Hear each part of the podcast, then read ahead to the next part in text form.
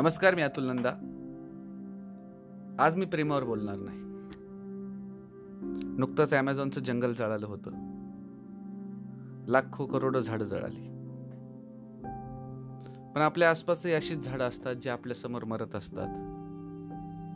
आपल्याला त्यांच्याबद्दलही कधी काही वाटत नाही.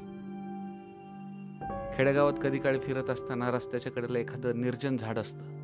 फक्त सांगाडा शिल्लक असतो त्याचा. आणि कधीतरी एखादा माणूस बघून त्याला म्हणतो आता याचा उपयोग तरी काय? त्यापेक्षा जाळून तरी टाका. असं एखादं झाड जर बोलायला लागलं ते काय बोलेल? तो काय त्याचं आयुष्य मांडेल?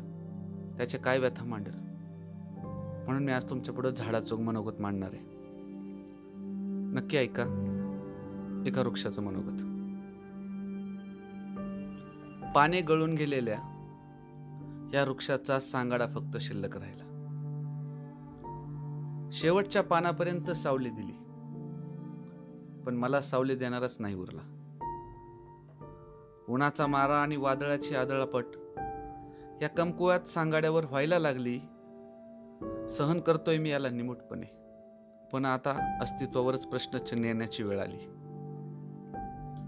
आयुष्यभर सेवा केली. आयुष्यभर सेवा केली पण वाट सर्व आजही पाहून म्हणतात ह्या निर्जन वृक्षाचा फायदा तरी काय?